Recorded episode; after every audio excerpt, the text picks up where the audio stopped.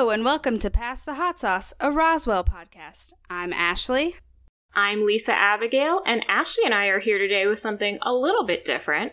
We both have been watching the show Roswell, New Mexico, and we've really been enjoying it, so we thought we would take a few minutes today to talk to all you Roswell fans out there about what we love about Roswell, New Mexico. Yeah. So, Ashley, we are going to do this without any spoilers for Roswell, New Mexico. So, y'all out there, if you have not seen Roswell, New Mexico, perfect. We're not going to spoil anything for you, but we will assume in this conversation that you have seen as much of Roswell as Ashley and I both have, which is only season one. So maybe spoilers for Roswell season one, but nothing beyond that. Right. So if you don't know anything about Roswell, New Mexico, this show airs on the CW and they just wrapped up their second season and have been confirmed for a third one, although the timeline on that is probably up in the air since everything's shut down at the moment. But we both really enjoyed the first two seasons and I think what helped with us was that we both went into it just looking at it as a totally different show.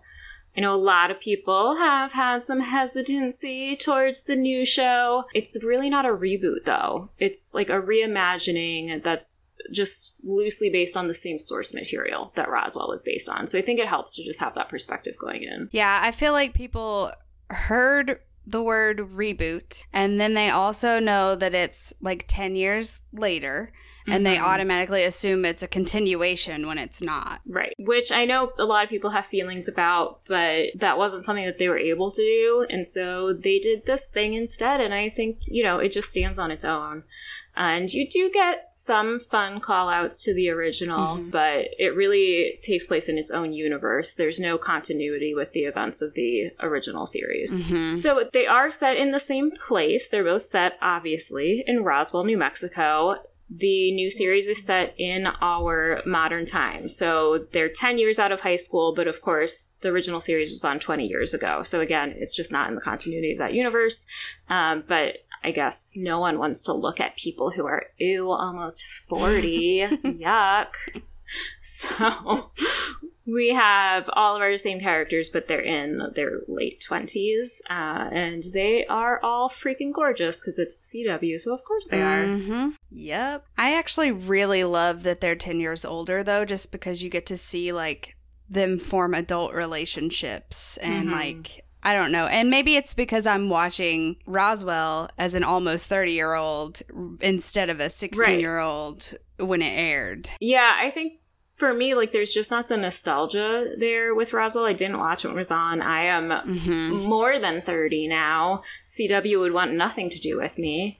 Um, but I just don't really relate to a lot of the problems that the kids are having. Not that I can really relate to any of the problems anyone on the CW has either. True. But I, I do think it's interesting to see them as more fully realized adult characters versus teenagers who are still trying to figure themselves out. It's just hmm different perspectives on issues of identity. Yeah. So I think generally we just wanted to talk about like here's what's similar between the two series, here's what's different, and then like here's why we really like Roswell, New Mexico, and why we think you might too.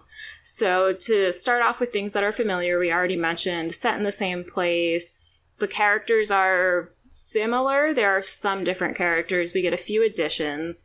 Um, and without spoiling, Rosa is here, and she is Liz's sister, who is dead when the series opens. So you see her in flashbacks. Uh, and that's a character that was in the novels that the original series was based on, that this one is based on as well. Um, but they just excluded her from the original. So she's here now. And then Isabel, since they're older, Isabel is married. Um, so she has a husband, Noah, that you get. But other than that, you still have Max, Liz, Maria, Michael, uh, Alex, Isabel, Sheriff Valenti. No Miss Topolsky, unfortunately. But you get different versions of a lot of the characters that you've grown to love on Roswell. Though Julie Benz has not aged, so she could totally play She could. today and be fine. I would be totally happy with it. And maybe she will. They've gotten some people who were involved with the original involved with the new Mhm. one. So Shiri Appleby has directed an episode in each of the first two seasons. Uh, and I think they're planning to have her direct again in the third, which is amazing. And Jason Behr had a little guest spot in the second season. He was in like three or four episodes. Mm-hmm. Won't say anything about his arc because we don't want to spoil, but I will say he looks exactly the same too. So maybe mm-hmm. he really is an alien. I'm going to throw that out mm-hmm. there. Everyone started a conspiracy theory on Reddit. I mean, Katherine Heigl too. This is true. Yeah, and Brendan and Majandra, all, all of them actually alien. Hmm. Hmm. I think we're on to something I think we've here. stumbled onto something. Yeah. Yeah. Yeah. So, okay, things that are different. We mentioned that they're all older. The situations are a little different. So I said Sheriff Valenti is here, but she's a lady and she's Native American. And mm-hmm. we get a lot more racial and ethnic diversity here than we do in the original Roswell, which we've commented on because the real Roswell, New Mexico is pretty diverse and has a very large Hispanic and Latino population and a large indigenous population, which is either not dealt with or dealt with poorly in the original mm-hmm. series. So there's a lot more representation in this, which I appreciate. So Liz is a second generation Mexican immigrant, and that again mirrors the situation in the novels, um, which that character was whitewashed for the original. So they've restored her intended ethnicity from the source material. And then Alex and Kyle both have some native heritage.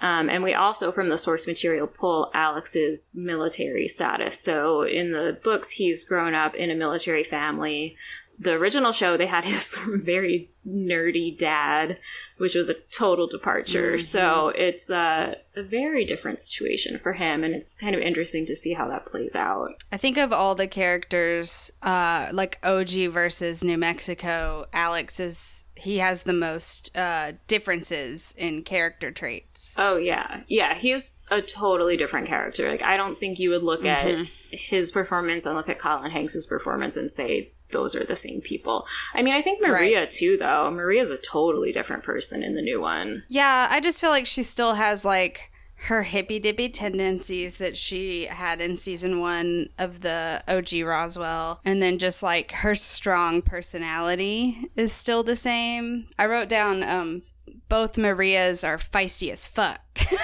this is true. This is true. Yeah, she does have that. I I wish that they had given her a little bit more of the humor though of the original Maria. Mm-hmm. I feel like everyone's uh pretty serious in Roswell, New Mexico. Yeah, yeah, that's fair. Um, I think the biggest difference between Roswell and Roswell, New Mexico, and one that Ashley, I know you and I both very deeply appreciate, is that everyone in Roswell, New Mexico is gay just like real life. Yes. It's really great to see all of the different representation that Roswell, New Mexico brings to the table. Yeah, they do a lot of interesting things. And I know, you know, 20 years ago, some of these relationships, quote unquote, couldn't be shown. I mean, the networks obviously could mm-hmm. have made different choices, but they didn't. Um, and I think also that's why I don't know. I feel like now they're open to showing gay relationships among teenagers too, but because they're older, I think maybe they can get away with a little bit more explicit stuff. Like no one mm-hmm. needs to have the the talk about, you know, your first time. Right, right. And so yeah, having again, it's like those adult relationships look so different and that's a part of that. And like mm-hmm. some of the characters have figured out um, some sexual identities that I think maybe if our original characters had grown into themselves more, they would have also realized they were all very gay. But, you know, mm-hmm. no one asked us. So I am glad the new show put it in there. But if you do have questions on how we feel about it, you should just listen to the pod because we're pretty vocal about it. yep.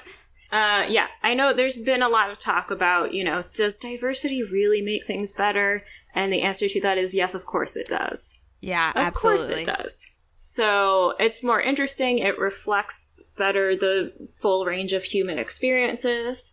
Again, as well as any show that's full of just super hot 20 somethings can reflect real life. True. But, you know, uh, and especially very good looking people whose lives are always super freaking dramatic, and some of them are aliens. Mm-hmm. But they also have like jobs and family issues, and they're grown ups, so we don't have to sit around being like, oh my gosh, where are their parents? Why aren't they paying any attention Right. to their kids? Because who cares? Doesn't matter. They're adults, it's fine. Why are they not in school? Now it's like, what? Where? What do you do for money? How? Yeah. Well, that's fair. They don't really go to work that much. But, I mean, if the cast of Friends survived for like more than 10 years in their huge apartments without ever being at work, just hanging out at a coffee shop all day, yeah, eh, whatever. there is one character in particular that I am thinking of when I say that. There's there's one character that I'm like, how does this person get money? You know, wait, who are you thinking of? I'm curious. Oh, Isabel Net. Does she not have a job? Oh, I don't think she does. No, I think that she. I don't think this is a spoiler. I think Noah, like her husband, works, and so they just have money, and she's like a. I don't want to say housewife, but she's like a stay-at-home spouse. Oh. She does her her like high society type things, as much high society as they can have in Roswell. But yeah, I think that's what she does. Yeah. But yeah, I mean, like, Max is also a cop who only goes to work very occasionally, it seems like, and only when it's convenient to the plot. Yeah. And, like, Liz is a scientist getting all this funding, but she spends, like, at least four to eight hours a day at a cafe.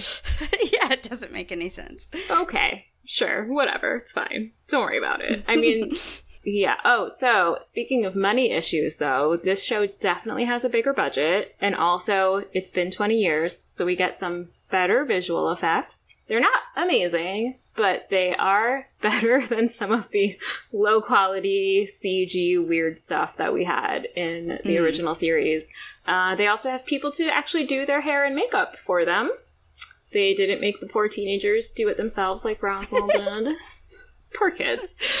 Uh, and really fun costuming. I follow the um I don't remember well, we'll put it in the show notes, the Instagram that's like the actual people who do the Roswell, New Mexico costuming and they share little tidbits. It's very cute and they Oh. try to buy from uh, local New Mexico artisans for their jewelry and stuff. Oh, That's awesome. Yeah, it's pretty it's pretty cool. And they also have just better sets. It seems like they're able to go on location a lot more. Uh, better set design and I'm going to say not quite as many plot holes. I I don't wonder if time actually works in Roswell the same with the same frequency that I do in the original. So there you go. And then I I really appreciate that in the new show Liz is a smart, successful scientist and we see her doing science and being smart instead of just being told, yeah, yeah, she likes those things. Don't worry about it. She's not gonna actually do them, but yeah, yeah, yeah, yeah, yeah. Mm-hmm, sure. Mm-hmm, mm-hmm, mm-hmm. Yeah, and it's not just you see her with a friggin' microscope one time and that's it. Right. It's like consistently throughout the show, she practices science. Yes, like she has a career. Questionable how much time she spends on it since she is always at the Crashdown. But we do see her doing research, coming up with creative solutions, just being a genius, which is awesome. And she doesn't write in a diary and read it out loud to us. Woohoo! Though the pilot does still start with the voiceover. Does it? I haven't watched it in a while. I did not remember that. Yeah. I watched it the night before last to prepare for this, and hmm. it's not a diary voiceover. It's just an internal monologue, but it does start with Liz doing a voiceover. Okay, well, that's the only one we get, as far as I remember. Yeah, I don't remember it being consistent. I'll let it slide. Yeah, well, at least it's not Dear Diary. Oh my god. Dear Diary, I like science. Anyway, let me tell you about Max. Right. It's more like, hey, I grew up in this weird freaking town, Yeah. and this is why it's weird, and this is going to be the setting for this story. Please join us. Yeah, yeah. And that's cool. And so I the thing that's interesting, I think it or I mean lots of things are interesting. One thing is that the pilot is the the plot of the pilot is pretty close to the plot of the original, the first novel in the series of ten.